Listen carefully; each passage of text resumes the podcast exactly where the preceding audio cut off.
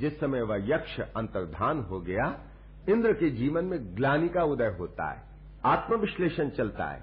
मुझ में क्या कमी है, मुझ में क्या खोट है। अग्नि और वायु से उस यक्ष ने बात की, मुझसे बात तक नहीं की। इसका तात्पर्य है कि मुझ में ही कुछ कमी है। ऐसा विचार करके अपने दोषों को पकड़ने की चेष्टा कर रहा है इंद्र, और जब पकड़ पाता है, लगता है कि शायद मैं उनके साथ बातचीत करने की पात्रता नहीं रखता हूं।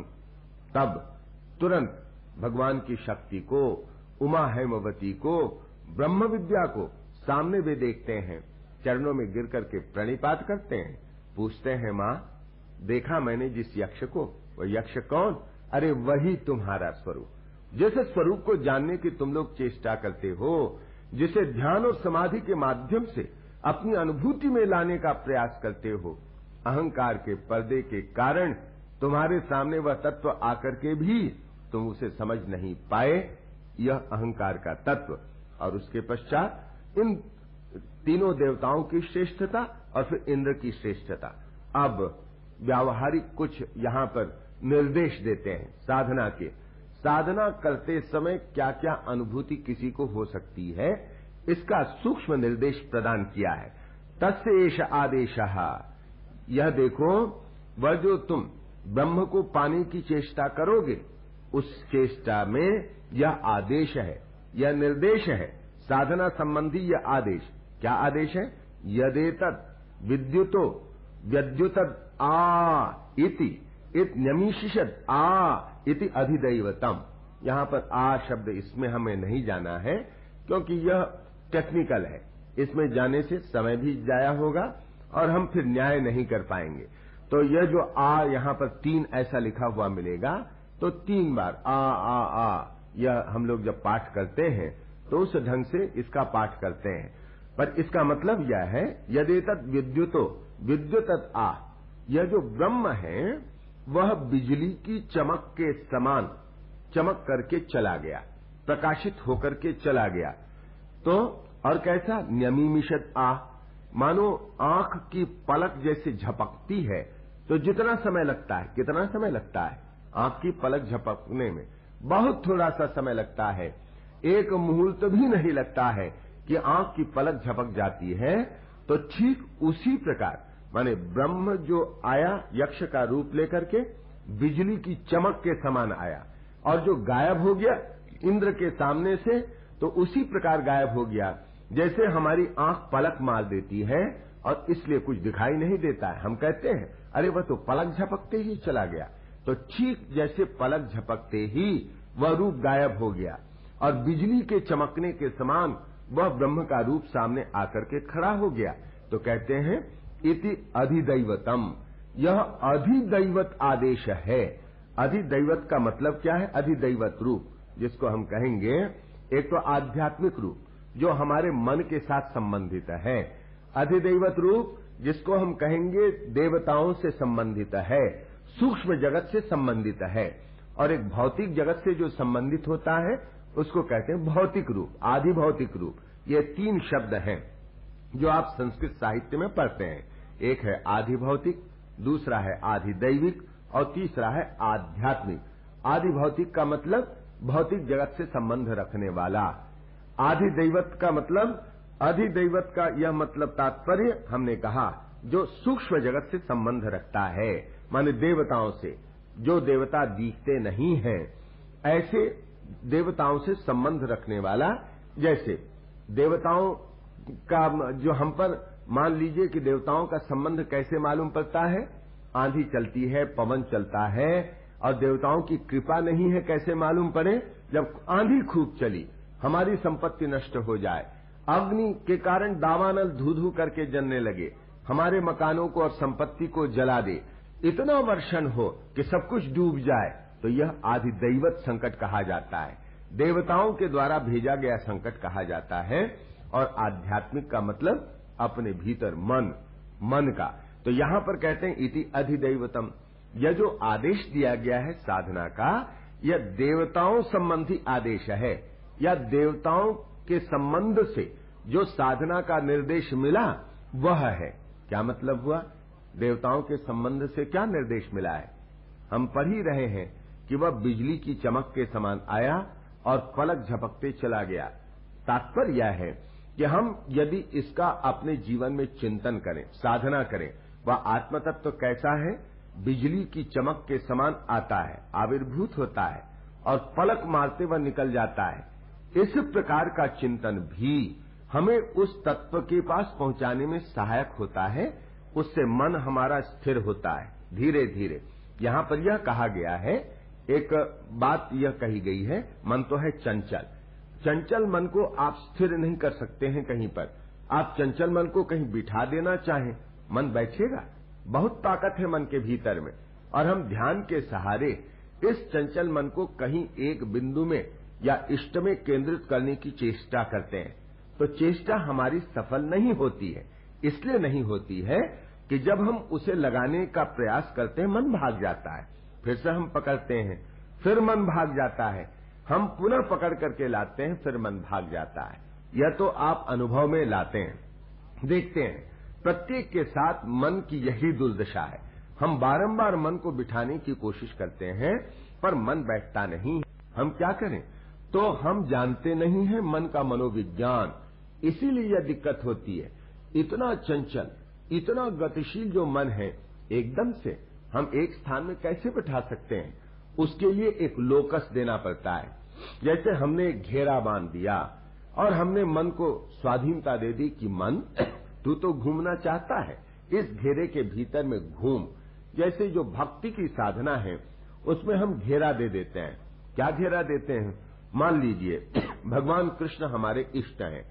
अब हम चले जाते हैं व्रज, मथुरा में जाते हैं, कारागार देखते हैं जहां पर भगवान का आविर्भाव हुआ था, और उसके पश्चात हम चले गए गोकुल में। गोकुल में भगवान की लीलाएं कहाँ कहाँ क्या हुई थी हम देख करके आते हैं। फिर चले गए ब्रजधाम में, और वृंदावन में कहाँ पर प्रभु ने कैसी लीला की थी, यह सब हम देख करके आते हैं। अब यह सब देख करके आ गए, हम बैठे हैं और बैठ करके ध्यान कर रहे हैं, तो भगवान कृष्ण हमारे इष्ट, वे केंद्र स्वरूप, और मन तो भागता है, वे इष्ट में बैठना नहीं चाहता है। तो हम क्या करते हैं? उसको एक लोकस बड़ा दे देते हैं। मन से कहते हैं, मन तू विचरण कर। प्रभु के जितने लीला स्थान हैं, नाम रूप लीला धाम, आप ये चार पढ़ते हैं, नाम और जो नामी है उनका रूप, और लीलाएं जो की हैं वह लीला, और धाम मन जिन स्थानों में लीलाएं की वे स्थान। मानो इन चारों का चिंतन, हम भगवान कृष्ण का, अपने इष्ट का नाम ले रहे हैं, उनके रूप का ध्यान कर रहे हैं। मन भागना चाहता है तो उन स्थानों में जाने के लिए कहते हैं जहां पर प्रभु की लीलाएं हुई थी। जो लीलाएं हुई थी उन लीलाओं का चिंतन कर रहे हैं, तो मन को खाद्य मिल गया। मन एक ही जगह पर नहीं बैठ रहा है, मन जो भागना चाहता है हम उसको खाद्य मुहैया कर देते हैं। तो हम मन से कहते हैं, ले तू भागना ही तो चाहता है, तू गतिशील है, डायनेमिक है, तो चुपचाप बैठना नहीं चाहता, मत बैठ, इन इस घेरे के भीतर में घूम। नाम रूप लीला और धाम वह घेरा है जिस घेरे में हम मन को लगा देते हैं, और हम मन जहां भागे कहां भागेगा, या तो कालिंदी तट पर भागेगा, या तो कुंजवन में भागेगा, या तो काली दमन में भागेगा। प्रभु ने जहां पर लीलाएं की थी वहां हम ले जाते हैं, और हम मन से कहते हैं तू जा भाग, घूमता रह, पर केंद्र कौन है? हमारे इष्ट हैं। प्रभु ने यहाँ पर यह लीला की थी, इस स्थान पर ऐसा किया था, इस प्रकार की लीला स्थान पर घटी थी। तो लीला का मन दर्शन कर रहा है, घूम रहा है, पर केंद्र है भगवान हमारे कृष्ण इष्ट। और इस प्रकार वह जो घेरा है धीरे धीरे सिमटता जाता है, ध्यान की गहराई आती है। तो यह जो लोकस हमने बनाया, यह जो घेरा मन को घूमने के लिए दिया, घेरा सिमटता आता है, सिमटता आता है, और एक दिन ऐसी स्थिति होती है जब प्रभु ही विराजते हैं और बाकी सब कुछ गायब हो जाता है। यह साधना में सिद्धि की अवस्था है। तो यह जो मन को पकड़ने की विद्या है, इस प्रकार से मन को पकड़ा जाता है। जैसे बहुत से लोग श्री राम कृष्ण को अपना इष्ट मानते हैं, तो उनके लिए उचित है कि जो जो लीलाएं उन्होंने की, ठीक है, चले गए एक बार कामार पुकुर, वहां पर उनके जन्म स्थान के दर्शन किए। यह जो यहाँ पर दक्षिणेश्वर है, दक्षिणेश्वर में पंचवटी का दर्शन किया, प्रभु ने अपने हाथों से यह पंचवटी लगाई थी। यह बेलतला है जहां पर उन्होंने शक्ति की साधना की थी, तंत्र की साधना की थी। यह उनका कमरा है जहाँ पर वे विराजते थे, भक्तों को उपदेश प्रदान करते थे। जब हम कथामृत पढ़ते हैं, वचनामृत पढ़ते हैं, लगता है कि बस मानो हम भी वहाँ पर भक्तों के साथ बैठे हैं। राधा गोविंद जी का यह मन राधा कांत जी का मंदिर है जहाँ पर प्रभु को पहली बार समाधि लगी और उनका पहला वह छाया चित्र खींचा गया। यह काली माई का भवतारिणी का मंदिर जहाँ पर उन्होंने पूजा की और कितना वे रुदन करते थे। ये द्वादश शिव मंदिर है जहाँ जाकर के भगवान शंकर की वे वंदना करते थे। यह पंचवटी के नीचे की कुटिया है जहाँ पर उन्होंने अद्वैत साधना की। यह काशीपुर का उद्यान भवन और यह स्थान जहाँ पर वे एक जनवरी अठारह सौ छियासी ईस्वी को कल्पतरु बने थे। तो ये जो घटनाएं हैं, मन से हमने कह दिया ठीक है मन, इष्ट है श्री रामकृष्ण और नाम और रूप उनका और लीलाएं इन प्रकार की और धाम ये भिन्न भिन्न स्थान। चल घूम तू जितना घूमना चाहता है, पर एक ही बात है मन, तू इन्हीं स्थानों में घूम जो घेरा बना दिया गया है। और मन घूमता रहेगा घूमता रहेगा और जैसा मैंने कहा, जैसे जैसे मन घूमेगा केवल यहीं पर बाहर का संसार विलुप्त हो गया। इसी घेरे में घूमता रहा, सिमटता आया घेरा और एक दिन अत्यंत छोटा हो जाता है और केवल इष्ट ही बचे रहते हैं। यह साधना का तरीका। तो यहाँ पर जो एक चमक के रूप में ब्रह्म प्रकाशित हुआ और आंखों की पलक झपकने के समान वह चला गया। मन इस प्रकार का जो अधिदैवत चिंतन है, इस चिंतन के माध्यम से मन को खाद्य मिलता है और खाद्य मिलेगा तो केवल ब्रह्म का चिंतन चलेगा। ठीक है, वह पलक झपकते सा मन चला गया, बिजली की चमक के समान प्रकाशित हो गया। तो हम उस प्रकाश का मानो अपने भीतर में चिंतन करेंगे, ध्यान धरेंगे, मानो वह प्रकाश आया, प्रकाश लुप्त भी हो गया, प्रकाश आया, प्रकाश लुप्त भी हो गया।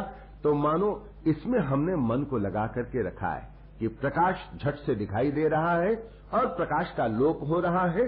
तो बस यह जो प्रक्रिया है, मन को इस प्रकार की प्रक्रिया चाहिए स्थिर होने के लिए। एकदम से आप मन को कहीं पर लगा दें, मन से कहें तू खड़ा हो जा, कैसे खड़ा होगा? इतनी गति है, इतनी ताकत है, इतना चांचल्य है, एकदम से मन खड़ा नहीं हो सकता। इसलिए कहा यह अधिदैवत उपदेश है। अब अथ अध्यात्म कहते हैं कि अब हम तुम्हें एक अध्यात्म की दृष्टि से उपदेश देते हैं शिष्य। यदेतद् गच्छति इव च मनः, यह जो मन जाता हुआ सा दिखाई देता है। अनेन च एतत् उपस्मरति अभीष्णम संकल्पः, कहते हैं बारंबार यह जो मन संकल्प करता है, यही जो अभी जिस साधना की बात मैंने कही, यह भक्ति की बात, वही भक्ति की बात है। बारंबार जो मन संकल्प करता है, बार बार वह जो जाता हुआ सा दिखाई देता है, मेरा मन जाता हुआ सा ही तो दिखाई दे रहा है। बार बार मैं कभी वृंदावन चला जाता हूँ, मेरा मन अभी वृंदावन चला गया, कालंदी तक चला गया, वंशीवट चला गया, यहाँ पर चला गया, गोकुल में चला गया। यह जो मन जाता हुआ सा दिखाई देता है और बारम्बार संकल्प करता हुआ सा दिखाई देता है। क्या संकल्प करता है? प्रभु ने यहाँ पर यह लीला की थी, कालिंदी तट पर उनकी यह लीला हुई थी। यह जो बारंबार संकल्प करता हुआ सा दिखाई देता है, ऐसा करना यह अथ अध्यात्म, यह ऐसा अध्यात्म का उपदेश है। यह गुरुजी कहते हैं, उन्होंने यह बताया कि एक तो अधिदैवत की ओर से, जिसको हम ज्ञानात्मक साधना कहते हैं, जो ज्ञानात्मक साधना करते हैं वे प्रकाश पर अपना ध्यान केंद्रित करते हैं। तो एकदम वे प्रकाश को ही तो देख नहीं पाते हैं, मन तो भागना चाहता है। इसलिए यहाँ पर कहा गया है कि क्षण में प्रकाश आया और पलक मारते मानो प्रकाश चला गया, फिर क्षण मारते बिजली के समान प्रकाश आया, फिर चला गया। तो लगातार इस प्रकार करते करते आप देखेंगे वह जो प्रकाश में स्थित होने का भाव है वह अधिक होने लगता है, पलक मार करके गायब होने का जो भाव है वह कम होने लगता है। तो प्रकाश में मन की स्थिति अधिक होती है और एक ऐसा समय आता है जब वह प्रकाश में ही स्थित हो जाता है। अब पलक मारते वह गायब नहीं होता है, वह इंद्र की स्थिति हो गई, वह जीवात्मा की स्थिति हो गई। मानो वहां जाकर के भगवती ने कृपा कर दी, ब्रह्म विद्या की कृपा हो गई और कृपा हो गई मानो वह साधक अपने भीतर में उस आत्म ज्योति में डूब जाता है। वही तुरीय अवस्था है, वही समाधि की अवस्था है। वह अध्यात्म के उपदेश के द्वारा और भक्ति के उपदेश के द्वारा, अधिदैवत के उपदेश के द्वारा और अध्यात्म के उपदेश के द्वारा वही बात। हम प्रकाश, ज्ञानात्मक, अधिदैवत और यहाँ पर हमने नाम रूप लीला धाम कहा, यह अध्यात्म के संबंध में उपदेश। अब कहते हैं उसी को खुलासा करते हुए अगले मंत्र में, तद्ध तद्वनम नाम तद्वनम इत्युपासितव्यम सय एतद एवं वेद अभिहयनम सर्वाणि भूतानि संवाचन्ति। कहते हैं तद्ध तद्वनम नाम, यह जो ब्रह्म है उसका एक नाम है वन। वन माने वननीय, भजनीय। वन का एक तात्पर्य यहाँ पर किया गया है। संस्कृत में वन का तात्पर्य है वननीय, माने जिनको हम भजन करें, जिनको हम चाहें, माने जो चाहने लायक है, जिसको हम जिसके प्रति आकर्षित हो जाते हैं, बलात् गुण के कारण या किसी भी के कारण एक आकर्षण जो हमारे भीतर पैदा करता है, उसको कहते हैं वन। तो कहा गया कि इस ब्रह्म का नाम है, यह वन है, यह भजनीय है, चिंतनीय है। तद्वनम इत्युपासितव्यम, उसकी उपासना वन के नाम से करनी चाहिए। माने मतलब क्या है, वे ही भजनीय है, वे ही आकर्षण करने वाले तत्व हैं। सय एतद एवं वेद, जो इस प्रकार से उस ब्रह्म तत्व को जानता है, अभिहयेनम सर्वाणि भूतानि संवंछन्ति, उसे सभी भूत प्यार करते हैं। माने मान लीजिए कि मैंने उस तत्व को भजनीय तत्व के रूप में जाना, उस परम तत्व को, परम आकर्षण करने वाला तत्व है यह। वन के नाम से इसकी उपासना करो। वन का मतलब क्या, आकर्षण करने वाला तत्व क्या, क्योंकि ये जो आत्म तत्व हैं सबके भीतर में प्रत्यगात्मा के रूप से विराजित हैं। सबको यही शक्ति देते हैं, जैसे मुझे शक्ति देते हैं वैसे ही सबके भीतर में स्थित होकर के सबको शक्ति देते हैं। जैसे मेरी आंखों को देखने की ताकत देते हैं, दूसरे व्यक्ति को भी देखने की ताकत देते हैं, प्राणियों की आंखों को भी देखने की ताकत देते हैं, ऐसे ये तत्व हैं जो चराचर जगत में ओतप्रोत होकर के विद्यमान हैं। और ये कौन है, ये मेरे उपास्य देवता हैं, जो सबके भीतर में है, जिनकी शक्ति से सारा संसार मानो चैतन्य में बना हुआ है, जिनके चैतन्य से, जिनकी शक्ति से शक्तिवान बना हुआ है। ऐसा जब हमारी वृत्ति जाती है उस तत्व के पास, वह तत्व हमारे लिए वननीय हो जाता है, भजनीय हो जाता है। तो यहाँ पर यह कहा गया है, मानो जो इस प्रकार सिद्धि को प्राप्त करता है वह तो महापुरुष हो गया। तो महापुरुष के प्रति हमारा आकर्षण क्यों होता है, हम किसी को गुरु क्यों बनाते हैं, हम किसी को संत क्यों कहते हैं, इसलिए कहते हैं कि संत के पास जाने से हम यह देखते हैं कि हमारे जीवन की जो कमियां हैं, दुर्बलताएं हैं, वे दुर्बलताएं संत में नहीं हैं। हमें बड़ा विलक्षण लगता है। संत के पास गए और हमने कहा, महाराज अमुक अमुक आदमी तो आपकी बड़ी निंदा कर रहा था, आपकी बड़ी आलोचना कर रहा था। संत हंस करके कहते हैं, प्रभु उसका कल्याण करे, मैं देखता हूं ये तो बड़ी विचित्र बात है। मेरे पास आकर के कोई व्यक्ति कह दे कि वह आपको गाली दे रहा था, तो मैं उसको तुरंत गाली देने लगूंगा, कहूंगा कि मैं देख लूंगा उसको। पर संत कैसा है, संत के पास कोई अभिशाप नहीं है, संत के पास केवल आशीर्वाद ही है, वह सबके लिए आशीर्वाद स्वरूप है। तो यह संत हमें कितना आकर्षित करता है, ऐसा संत जो सबके लिए समान दृष्टि रखता है, सबका कल्याण चाहता है।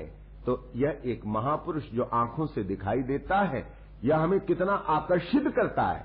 और यह जो तत्व है जो सबको आभासित कर रहा है, प्रकाशित कर रहा है, वही तत्व तो संत के माध्यम से भी प्रकट हो रहा है। तो वह तत्व कितना अद्भुत नहीं होगा, यह यहाँ पर कहा गया है। मानो एक महापुरुष के माध्यम से उस तत्व की उपासना, एक तो अधिदैवत उपदेश, जहाँ पर बिजली की चमक और आंखों के पलकों की झपक, इसके माध्यम से चिंतन करने का आदेश। दूसरा, यह जो मन घूमता रहता है, संकल्प करता रहता है, इधर उधर जाता रहता है, वह जो आध्यात्मिक उपदेश प्रदान किया, जो हमने इष्ट देव को लेकर के घेरा बनाने की बात कही, वह उपदेश। और उसके बाद एक महापुरुष का आश्रय लेकर के साधना करने का उपदेश। या जैसे महापुरुष वननीय होता है, भजनीय होता है, अत्यंत आकर्षित हमें करता है अपने गुणों के द्वारा। क्यों, क्योंकि उसके जीवन में वह तत्व प्रकाशित है जिसके बारे में हम पढ़ते हैं। हम कहते हैं भगवान बहुत दयालु है, पर बहुत दयालु का कोई मतलब होता है? एब्स्ट्रैक्ट है। बहुत दयालु का क्या मतलब है?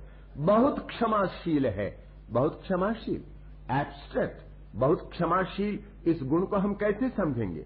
जब किसी संत के जीवन में उस गुण को उतरा हुआ देखते हैं, जैसे एक संत नदी में उतरे स्नान करने के लिए, देखते हैं एक जीवित बिच्छू प्रवाह में बह रहा जा रहा है, उन्हें बड़ी करुणा आती है, पसर में पानी लेकर के बिच्छू को फेंक देंगे बाहर ताकि बिच्छू के प्राण बच जाए। बिच्छू डंक मारता है और एकदम से पसर खुल जाता है, बिच्छू फिर बहने लगता है। दोबारा चेष्टा की, फिर से बिच्छू ने डंक मारा, तीसरी बार चेष्टा की, फिर से बिच्छू डंक मारता है। तीर पर खड़ा एक व्यक्ति कहता है, महात्मा जी अरे वह तो नादान बहने दीजिए, मरने दीजिए, आप तो बारंबार उसको बचाना चाहते हैं और वह बारंबार आपको डंक मारता है। संत ने क्या कहा? संत बोलता है, संत के मुख से निकलता है, वह नादान प्राणी होकर के जब अपने डंक मारने के स्वभाव को नहीं छोड़ पा रहा है, तो मैं विवेकी पुरुष होकर के उसको बचाने का स्वभाव छोड़ सकता हूँ। यह यह संतत्व तो कैसे मालूम पड़ता है कि भगवान बहुत करुणामय है। यह करुणा तो एक पुरुष के माध्यम से ही समझ में आती है। इसीलिए कहा यहाँ पर महापुरुष का आश्रय लेकर के साधना करने की बात कही गई, तो उसके माध्यम से अब यह सब बताया गया। और फिर शिष्य ने सब सुना और उसके पश्चात शिष्य कहता है, उपनिषदम भो हो ब्रूहि इत्युक्ता। कहा कि भगवान गुरु जी आप मुझे उपनिषद का उपदेश दें।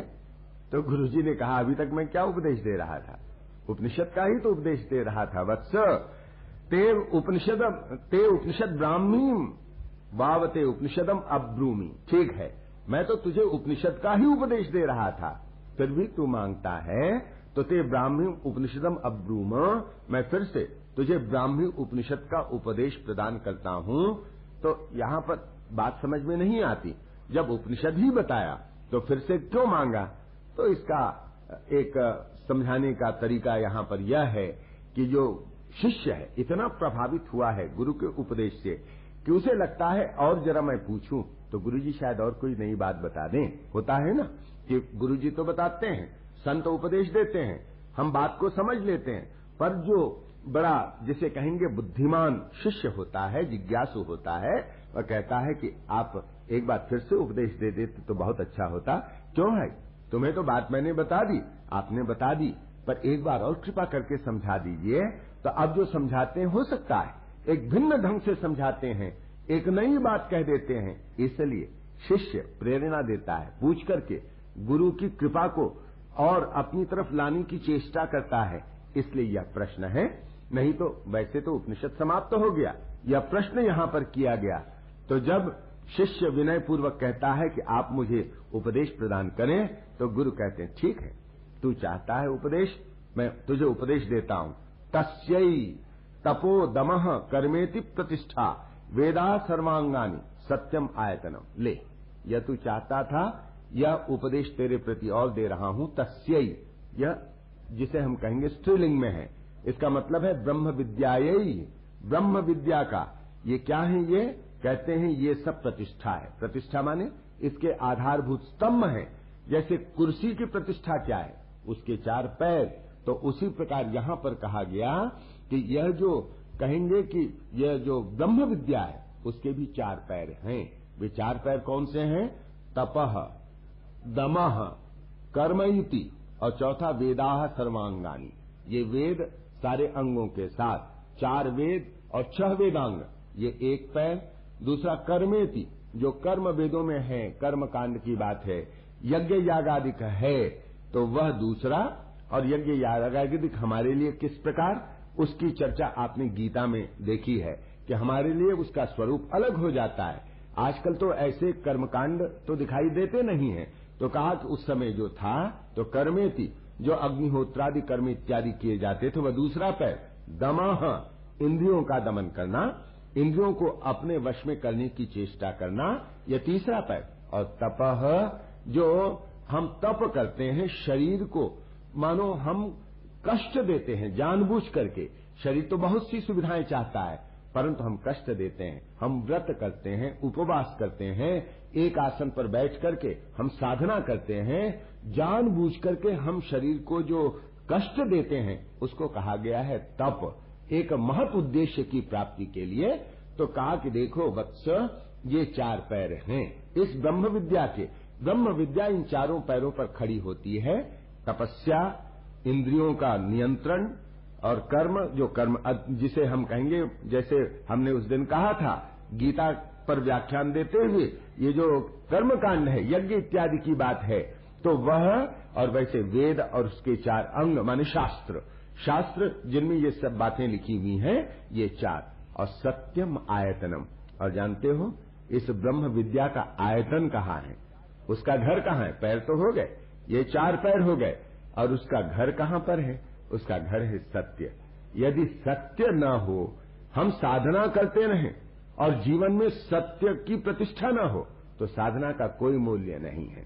कि कोई तपस्वी हो सकता है पर वह झूठ बोलने का भी आदी हो, कोई कर्मकांडी हो सकता है पर असत्य भाषण करता हो, कोई शास्त्रों का पंडित भी हो सकता है, इंद्रियों का नियंत्रण भी करता है पर आशु लाभ के लिए हो सकता है कि असत्य भाषण से अपने आप को विरत न कर सकता हो। तो कहा कि उसको फल नहीं मिलेगा, फल उसी को मिलेगा जो सत्य पर अधिष्ठित है। श्री रामकृष्ण देव कहते थे, कली काल में सत्य ही तपस्या है रे, सत्य ही तपस्या है। जो सत्य में अडिग है, समझ ले, उसको सब कुछ का फल मिल जाता है। ठीक है वह थोड़ा सा क्रोधी भी है, ठीक है उसके जीवन में और भी कुछ कमियां दिखाई देती हैं, पर सत्य पर यदि वह निश्चित है तो निश्चित ही उसने श्रेय को, परम श्रेय को प्राप्त कर लिया। यह वह श्री रामकृष्ण कहा करते थे, बारह वर्ष तक यदि कोई तन, मन और वचन से सत्य का पालन करे, उसकी वाणी अमोघ हो जाती है, यह वे कहते थे। और उनका जीवन तो इसका उदाहरण है। उनके मन में कोई इच्छा उठी नहीं कि बस उसी के अनुरूप ही उनका शरीर चलेगा, अन्यथा वर्तन नहीं करेगा। ऐसा सत्य उनके जीवन में दिखाई देता है। श्री रामकृष्ण का जीवन ऐसा अद्भुत कि शास्त्रों में जो सिद्धांत बताए गए, वे सारे सिद्धांत व्यावहारिक बनकर के उनके जीवन में दिखाई देते हैं। ऐसा विलक्षण जीवन है। एक एक छोटा सा सूत्र भी शास्त्र का उनके जीवन में व्यावहारिक बनकर के दिखाई देता है। एक मनुष्य का जीवन कैसे हो सकता है, यह श्री रामकृष्ण को देखने से पता चलता है। ऐसा विलक्षण जीवन जो यहीं पर जिया गया। और अंत में कहते हैं, योवा एतामेव वेद अपहत्य पापमानम अनंते स्वर्गे लोके जेये प्रतितिष्ठति प्रतितिष्ठति। ये दोबारा जहाँ पर शब्द को दोहराया जाता है यहाँ, तो मानो वहाँ पर उपनिषद की समाप्ति मानी जाती है। या तो दो बार वाक्यांश रहेगा या शब्द दो बार रहेगा। तो प्रतितिष्ठति प्रतितिष्ठति, यो वा एतामेव वेद, जो इस प्रकार से उपनिषद को जान लेता है, जो तेरे प्रति अभी मैंने कहा इस ब्रह्म विद्या को, वह क्या कर? अपहत्य पाप मानो, द्वैत रूपी पाप को वह काट देता है। पाप माने द्वैत। यह ब्रह्म विद्या की दृष्टि से जहां भी द्वैत है वह पाप है। शंकराचार्य तो कितने कठोर हैं, भ्रूण हत्या से लेकर के, वह जो हम जब आनंदमय कोश में स्थित होते हैं, सविकल्प समाधि में स्थित होते हैं जहां द्वैत है, तो भ्रूण हत्या का जो पाप, बने का पाप एक समान। माने कठोर वेदांती अद्वैत तत्व में निष्ठित, इन दोनों में अंतर नहीं, क्योंकि दोनों में द्वैत भाव है, यह पाप ही है। तो यहाँ पर यह कहा गया कि पापमानम अपहत्य, इस द्वैत रूपी पाप को वह मार डालता है, इसका वध करता है। जिस सूक्ष्म अहंकार के पर्दे के कारण दो भास रहा था, वह पर्दा निकल गया, अब केवल एक ही हो गया। श्री रामकृष्ण कहते हैं, वह दो भासने की जो सूक्ष्म प्रक्रिया, अलमारी के भीतर किताब है, कांच की अलमारी है, और मैं फट से किताब को निकालने के लिए हाथ बढ़ाता हूँ, कांच दिखता नहीं है, इतना पारदर्शी है, हाथ रुक गया क्योंकि वहाँ पर कांच का पर्दा है। तब मुझे लगता है अरे यह तो कांच का पर्दा है। और कहते हैं श्री रामकृष्ण, जब दिखाई देता है वह तत्व समाधि के पहले की स्थिति में, बिल्कुल इसी प्रकार, और तब वह पर्दा भी निकल गया, तब हम उस किताब के साथ एक रूप हो गए, उसका स्पर्श कर लिया, उससे हम मिल गए। तो यहाँ पर यही कहते हैं, अनंते स्वर्गे लोके जेये प्रतितिष्ठति प्रतितिष्ठति। स्वर्गे लोके कहने से स्वर्ग लोग कहीं जाते हैं, पर स्वर्ग तो अनंत नहीं है, स्वर्ग तो पुनरावर्ती है, स्वर्ग का नाश होता है, तो अनंत यह विशेषण लगा दिया। इसका मतलब अनंत स्वर्ग, माने जिस आनंद में कहीं पर क्षरण नहीं है, और वह ब्रह्म विद्या का जो आनंद, उसके फलीभूत होने का, उस ब्रह्म से तादात्म्य होने का, ब्रह्म ही होने का वह जो आनंद है, उस आनंद का वह भोग करता है, उसी में वह प्रतितिष्ठति प्रतितिष्ठति जीवन मुक्ति की अवस्था उसे मिलती है, ऐसा वह होता है तात। यह गुरुजी समझाते हैं। तो आपने देखा कैसा विलक्षण है यह केनोपनिषद, बहुत विचित्र सूत्र है, पकड़ में कहीं कहीं पर आते नहीं है, पर गुरुजी ने तरह तरह से समझाने की चेष्टा की और इस प्रकार इस तत्व को हमारे सामने रखा। और फिर वही शांति पाठ है, ओम शांति शांति शांति करते हुए इस उपनिषद की समाप्ति हुई है।